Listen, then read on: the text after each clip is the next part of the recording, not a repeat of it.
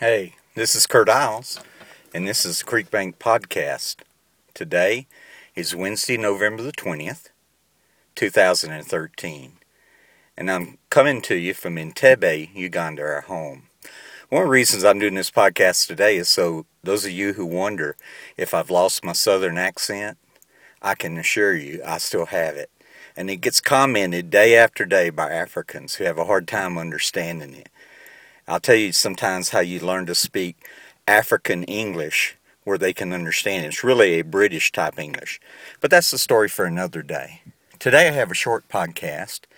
Just want to share with you about two words I've been thinking about. I have a dear friend that's going through depression. And as you well know, I'm a depression survivor. I had my train wreck back in 2000, wrote a book about it called The Mockingbird Song, and it's a ministry that I take very serious of helping and encouraging those who are on the journey of depression. And I hear many times people will confuse depression with discouragement.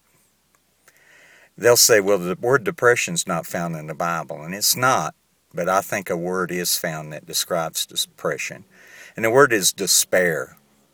Throughout uh, many of David's Psalms, throughout the book of Job and other parts, it talks about despair. And I think despair is the biblical word for what we often call depression.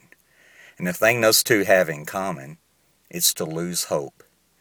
If there's anything I have learned about depression, is that depression is a great liar. And it causes people to see things they, as they are not. And it lies to you. It tells you a lot of good things are not true, and a lot of bad things are true. And it lies to you. And depression that stays on and lingers, which is called clinical depression, it's the great liar. It not only saps joy, but it saps everything that matters in life, and sadly, can't even sap a person's life. But the word I wanted to, uh, to look at in conjunction with depression is discouragement. Now, I know about both. And the story I always tell to talk about discouragement is my first year of coaching. I'll never forget that first year. Fairview High School, 1979. I'll never forget the boys on that team Leslie and Roland and Randy and Charles and Dallas and Ed and many more. And you know, even though this team did not have success in the court, they ended up 1 in 29. We played 30 games and lost 29 of them. The guys I just mentioned, none of them quit. And each went on to a very successful basketball career after I no longer coached them. You know, later on, I was very fortunate to have great athletes and, and winning teams. But if you ask me my favorite team, it'd always be that 1979 Fairview High School team. Now, here's how that comes in on discouragement. Many a night driving the Panther bus back to Grant, Louisiana, after taking a whooping by Hicks or Simpson or another team, I'd be discouraged. I'd think, I do not want to do this anymore. This hurts too much. This losing gets too old. I was discouraged. By the next day, or even the next day after that, I was ready to go. I was discouraged, but I didn't stay discouraged. Depression, no, lingers and saps the joy out of a person, to where, as I said, they lose hope. When we're discouraged, we usually will regain hope with a good night's rest time to put things in perspective. But depression, if left unchecked, can linger and cause that hopelessness. Now, I'm the walking ad. I call myself the poster child for living a rich, full, happy life after depression.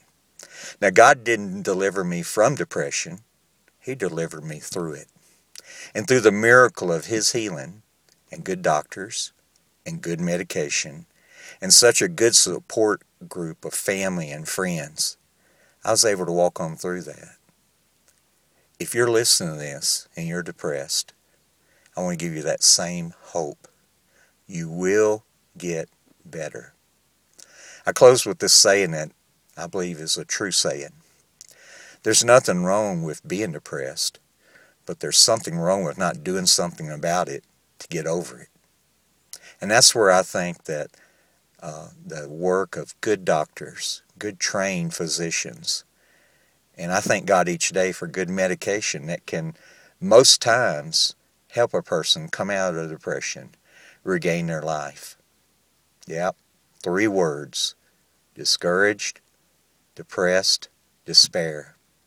But you don't have to stay there. And I pray that you won't. I love hearing from folks, and I'm going to even offer my current email address if you'd like to talk more on this. It's Curt at creekbank.net. C U R T at creekbank.net. We'd love to hear from you. You can also contact us through our website, www.creekbank.net. Hey, this is Curt signing off from Africa from the Creek Bank Podcast.